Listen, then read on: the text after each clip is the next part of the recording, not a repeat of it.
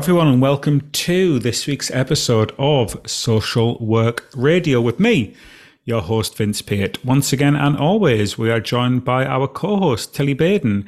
Tilly, my friend, how the devil are you? How have things been since you were last aboard the good ship SWR? Hello, everyone. Um, yeah, it's been a good week, thank you. Um, at the weekend, I went to see some open air theatre, which was very nice. It was um, the Shakespeare play of um, A Midsummer Night's Dream, which is one of my favourites. Uh, so that was really good. How perfect! How perfect to watch that. Was that intentionally done around midsummer, given it was the solstice last week? So no, actually, they're a travelling theatre company. They're what a coincidence! I know. They're called the HandleBards and they cycle between their venues. They cycle all over wow. the country. Wow. They're amazing. They're so wow. good. They're just a group. The name, the name in itself, the HandleBards, is. Uh, I, am sold on the name uh, alone. Do they, hang on, how do they get their costumes and things? Um, so they have like really simple costumes and really simple sets, and they just yeah. have it in a backpack, and they just travel between venues. They just cycle. They um, the four, was it four or five of them? Yeah, they travel all over the country. So, listeners, if you're in the UK and you want to go and have a really great experience of, of open air theatre, then highly recommend their their production of Midsummer Night's Dream. It's really good. It's really funny, and um, they just bring Shakespeare to life. And I mean, I'm a massive. I, I love watching Shakespeare plays. I love watching most theatre things, to be honest. But um, it's just any of those comedy Shakespeare plays just have a real good feel good feeling to them. So yeah, that was what I was doing at the weekend in between working and riding horses. So that's my update for this week. How have you been? Good, I'm good. Uh, are you going to ask me about my date? I yeah, I suppose I need to because I've already caught up with you a little bit outside um, of the podcast about this, but I'm sure our listeners are intrigued. Uh, How so, was the date, the mandate? You know, I had a bit of a dilemma over my outfit. I'm actually. You did.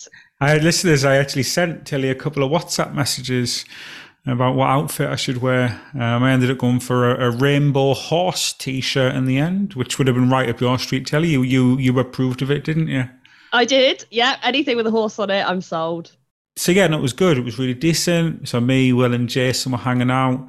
Good vibes, good laughs. Yeah, it was. Uh, he's got potential. I'd like to see the guy again. He's a, he's what I call a smooth operator. He's a smooth operator. I like him. I like the lad. Good. The question is did you avoid the pirate talk? Did pirates get mentioned at all on the date? Uh, no, there was uh, well, there was worse talk than that. Believe you me. You know. When oh, you get, oh. oh. when you get three, when you get three men together like me, Jason and Will. Ho, ho, you know the. Uh, oh, couldn't be broadcast on this podcast. Let me say that for nothing. I mean, you were probably just talking about soup funnels and camper vans, really, weren't you? You're making out that it was this, well, this, um, yeah, lads, bawdy. lads on tour. It was bawdy. No, it was bawdy. it was tavern room talk, parlor room talk. That's what it was. It was uh, locker room talk.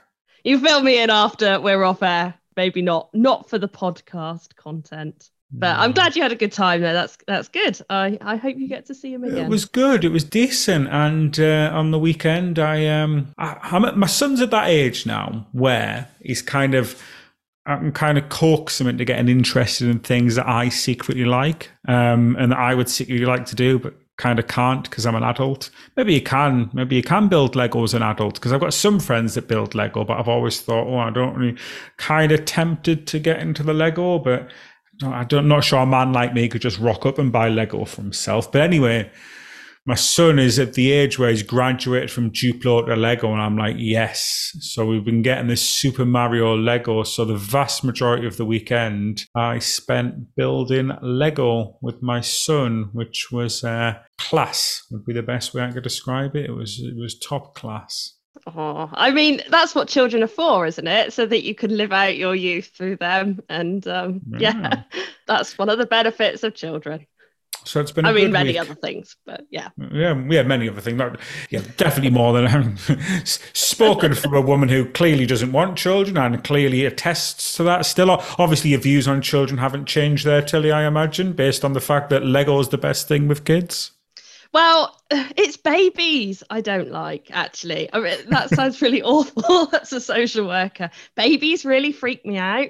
They're just very dependent, I think. I mean, yeah, children, once they're over, once they're sort of past toddler age and they can talk, I mean, they're all right. I don't mind. But all, um, you don't mind. well, I don't good mind. good job you work in adults, Tilly. That's all I would say. Clearly, adult social work is your calling. Absolutely. Give me a little old lady with dementia any day as opposed to a, a screaming child. Absolutely. Right. Um, let's move on to social work discussion then. Um, are happier social workers better social workers? So, the reason we're tackling this topic this week, guys, is we had an article from one of our American columnists, Ashley. Um, she wrote an article said, Happy social workers are better social workers. Um, the article is on mysocialworknews.com. You can go over there. If you're getting it by this week, it should still be in the features reads. It should still be at the top of the page. If not, just do a little search at the top. Either search for Ashley Campbell, who's the author. You'll get all of her pieces, or just search Happier Social Workers are Better Social Workers.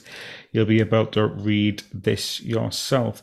So basically, Tilly, Ashley's thrust of her argument was that um, a happier you is a better you and a better you is a better social worker.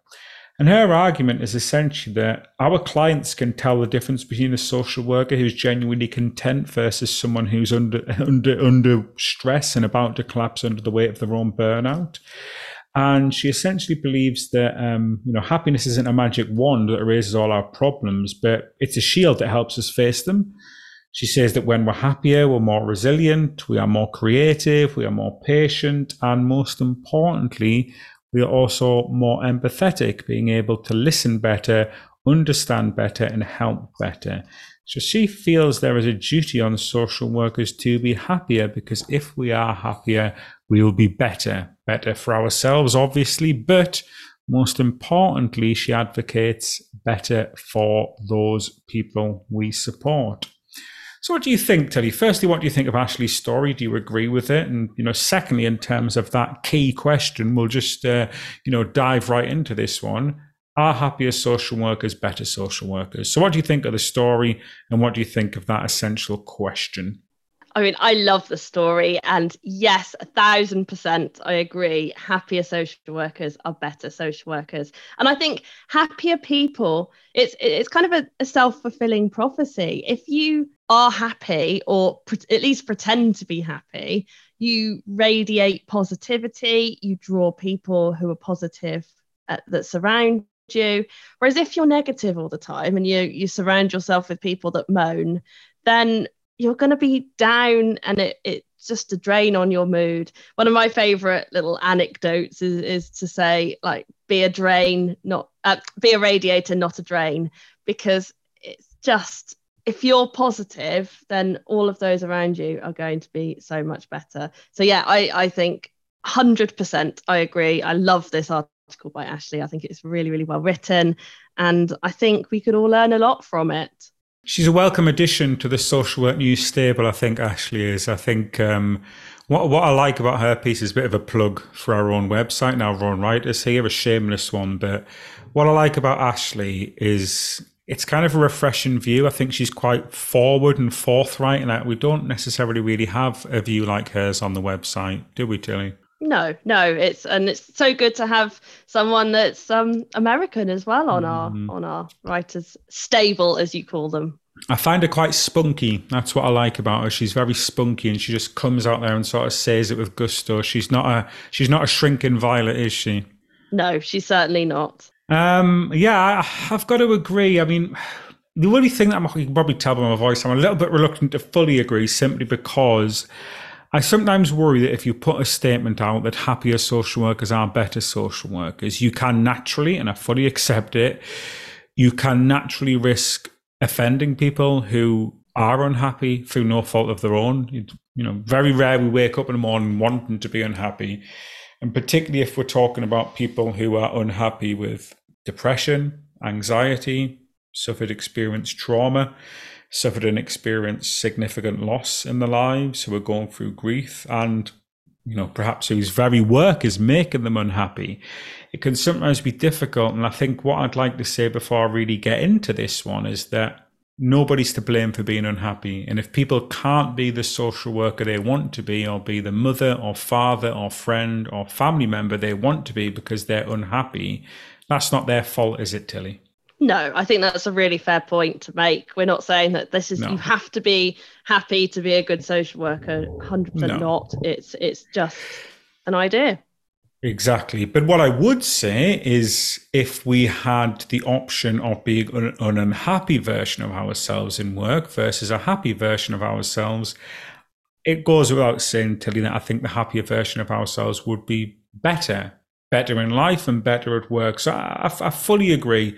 I fully agree with what Ashley says. It's just, I don't perhaps think it's as easy as she's potentially making it out to be. Do you see where I'm coming from? Yeah, completely. And I remember when I've gone through unhappier periods in my social yeah. work career, certainly when I've not been happy doing the job, it's really difficult to go yeah. into the office and put on a, a, a smile and actually yeah. get on with the job um, when you're feeling like that. But what I have noticed coming out the other side, um, and particularly as a manager, actually, when I walk into the office and I'm plaster on a smile and I'm bubbly and I come in like the Duracell bunny, I know my team is going to have a much better day.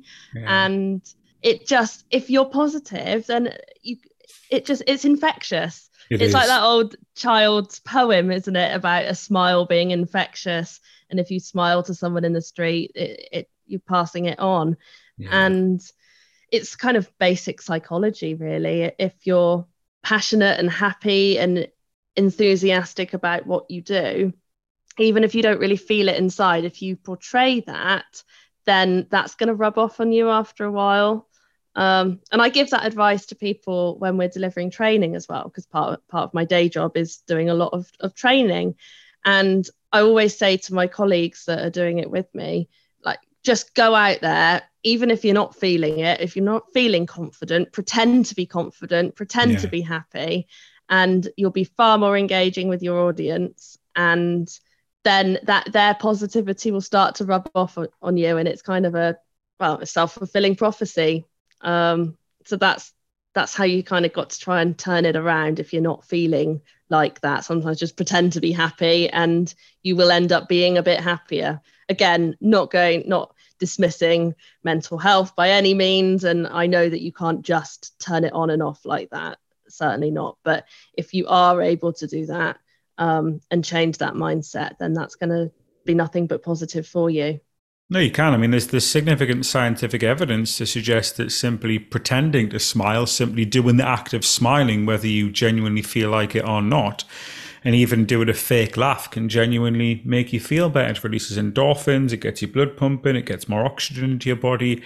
It, it, it starts actually making you feel that way. And, and it, it, can be self generating. This is, of course, you know, the root of a lot of mindfulness and the root of a lot of CBT, isn't it? That we can be faced with exactly the same stimuli and exactly the same circumstances around us, but by reframing it and thinking, oh, well, actually, I'm going to look at this in a different way. You, you can, again, in the context of if you don't have mental health issues and you haven't got significant drivers, you and I both know too that you can wake up one morning and you can, you know, you can perceive things a different way and you can be more grateful and it can make you happier. That's there's a lot of evidence to support that. In fact, that is the basis of a hell of a lot of therapeutic interventions.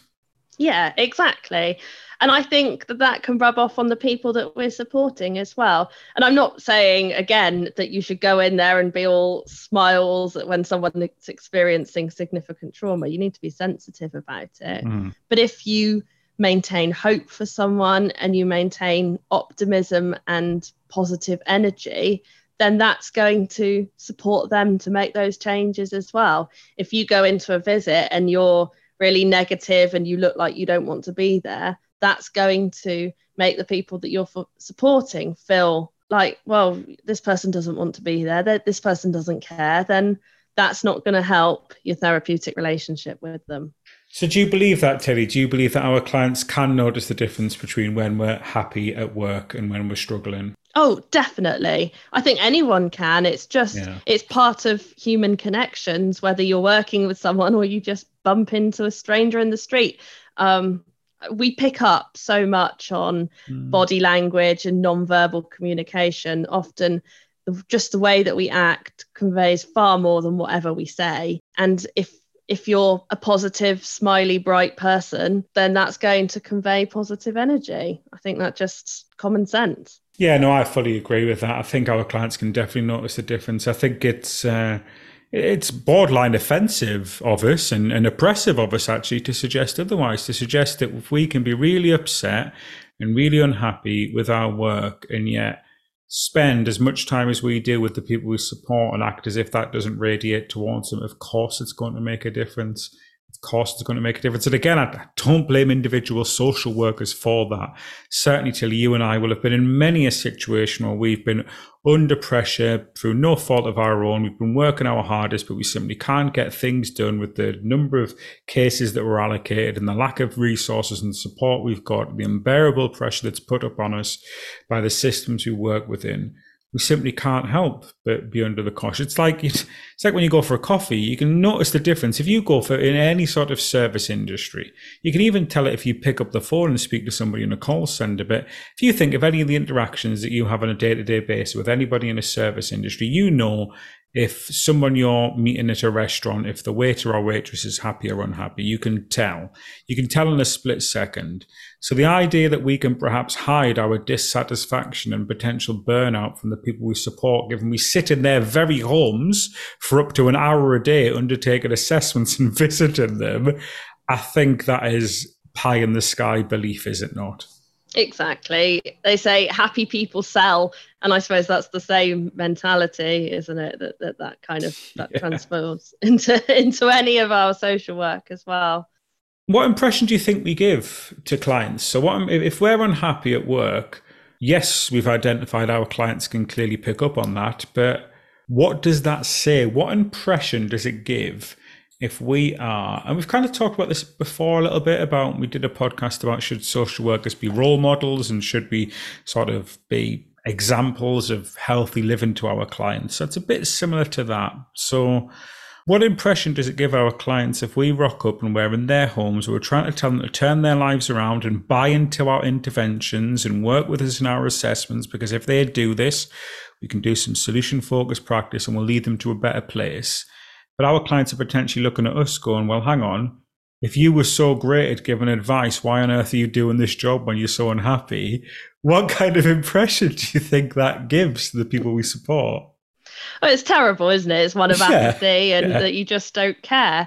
And I think social workers, and, and this is probably again something that they don't really teach you at university, we have to be sort of sales and marketing people to yes. try and sell the idea that people can make positive changes yeah. and that people can have live better lives and if we don't look like we believe that ourselves then yeah. then no one's going to be buying into our philosophy are they they're just going to be thinking this social worker doesn't really care they don't buy yeah. into anything um, it's just going to lead to to more negative outcomes all around yeah would you trust the mechanic if you went in to get your car fixed tilly and the mechanic in the garage was moping about, clearly hated the job.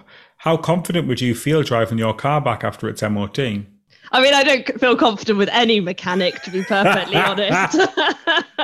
this is where I feel like I I fit into really negative sexist stereotypes. Hang on then. Okay, right. Like, let's change this to vet. let's change this over. A vet. I'm, your your your, vet, your prized horse, Athena, uh, give me a typical horse disease. What might she have? Can horses get colic?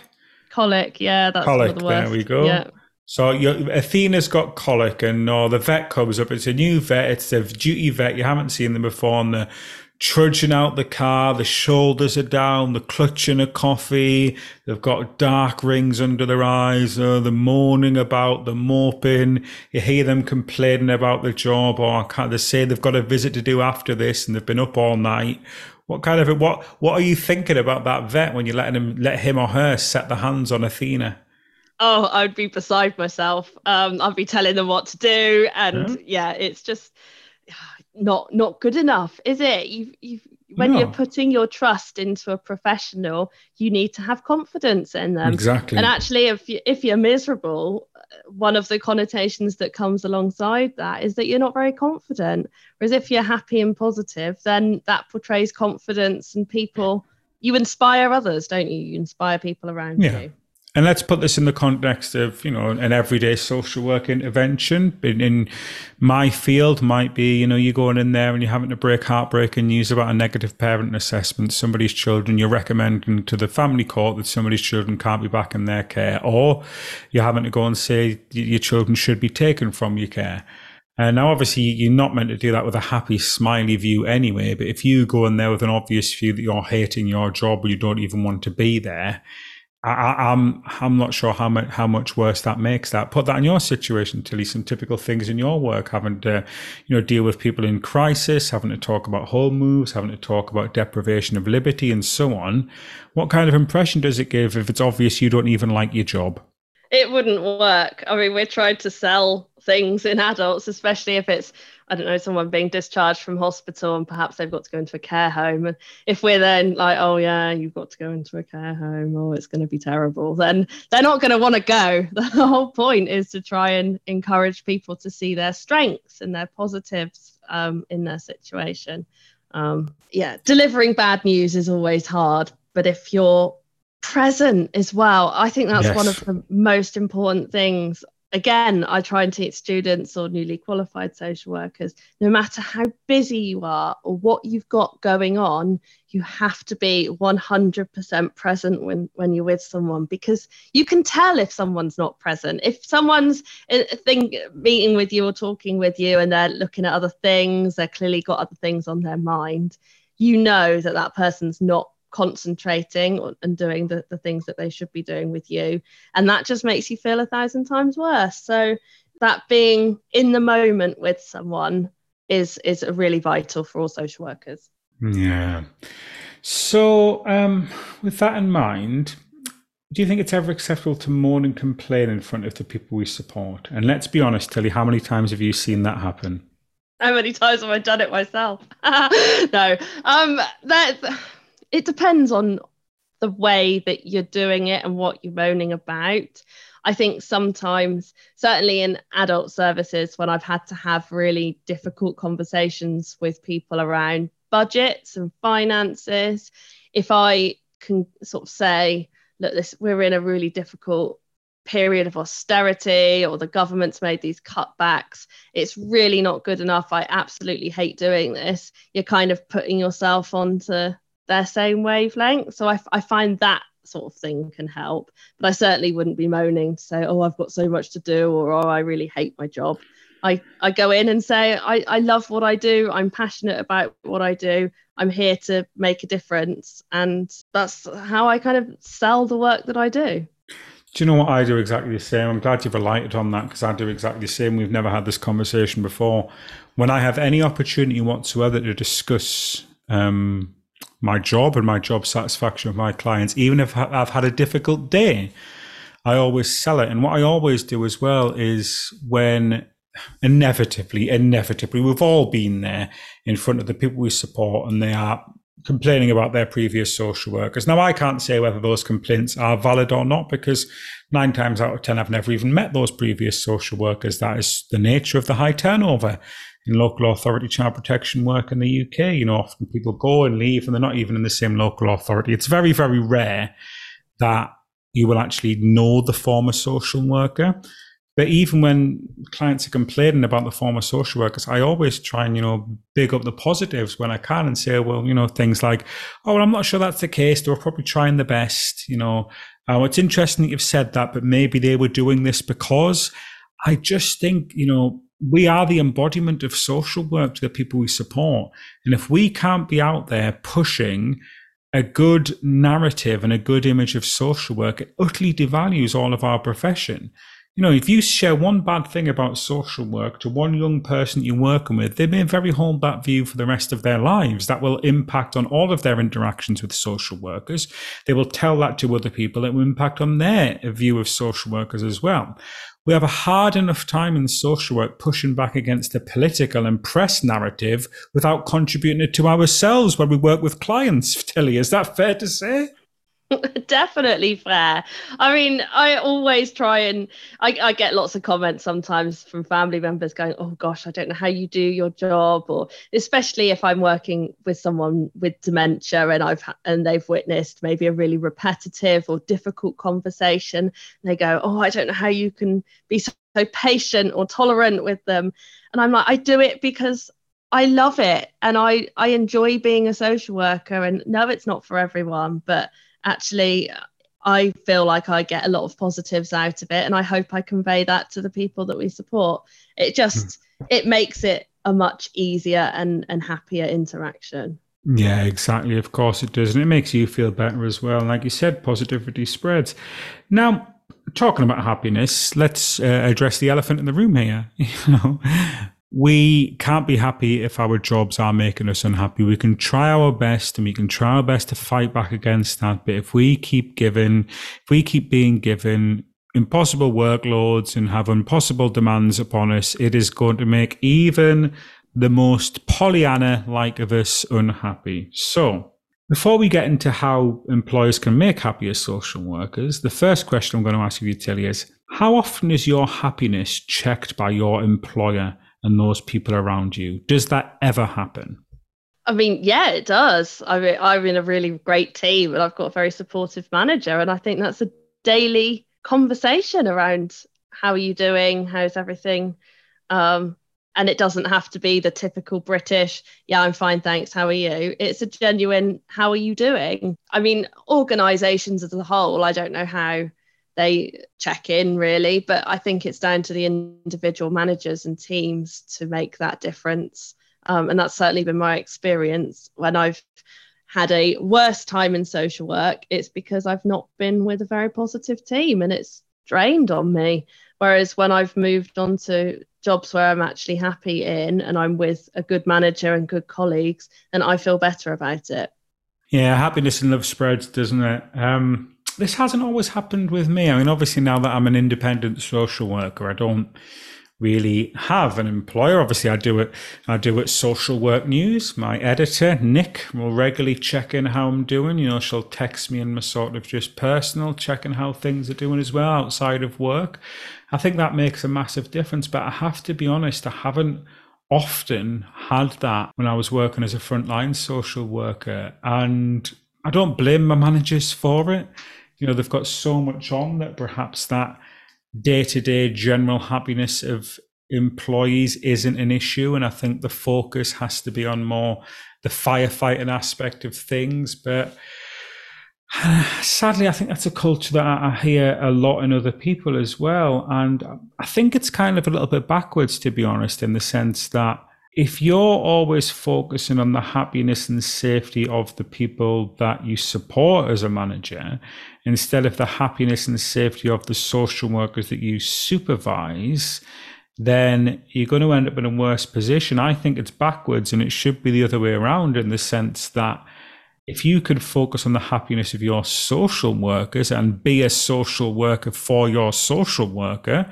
which is what a former service manager of me, mine, told me that I should be. On my first day as a manager, he said, Vince, the most important thing to know about being a manager is that you are a social worker for your social workers. And I was thought, wow, how true he was, Tilly. That served me in very good stead when I was beset with the problems of all my social workers that I was supervising.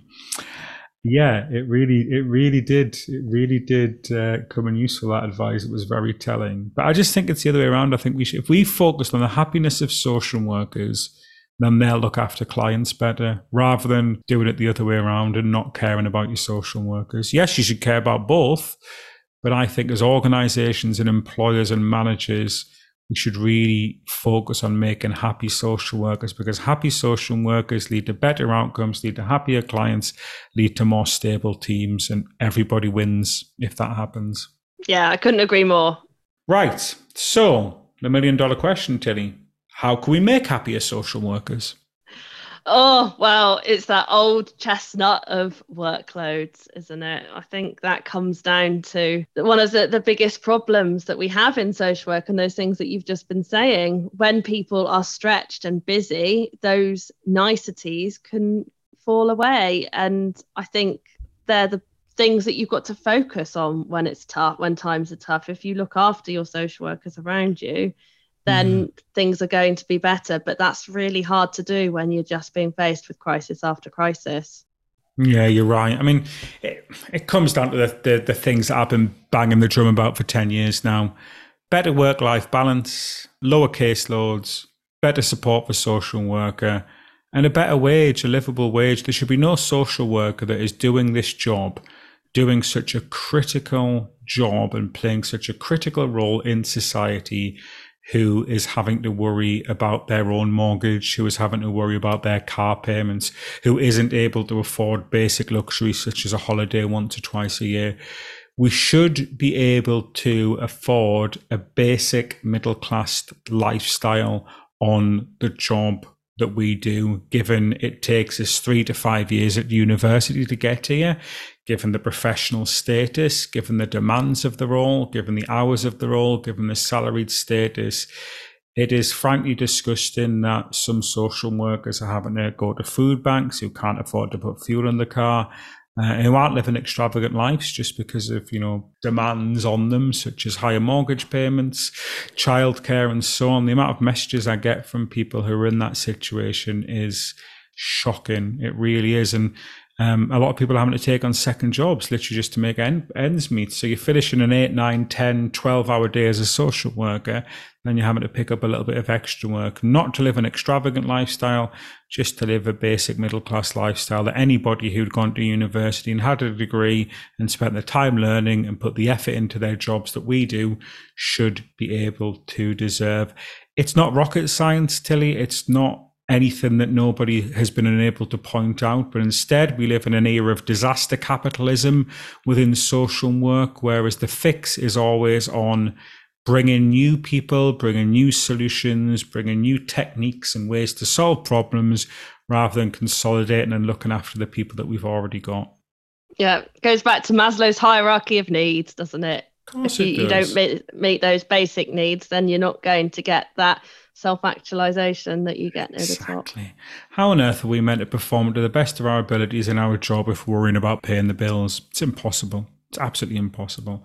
Um, but I'm happy, Tilly. I'm happy in my work. I have been for a long time. I wouldn't be doing this job. And do you know what I think? I'm going to end on this point. A while ago, I wrote an article said called about a year and a half ago. It's on the website, guys. If you want to see it, head over to mysocialworknews.com.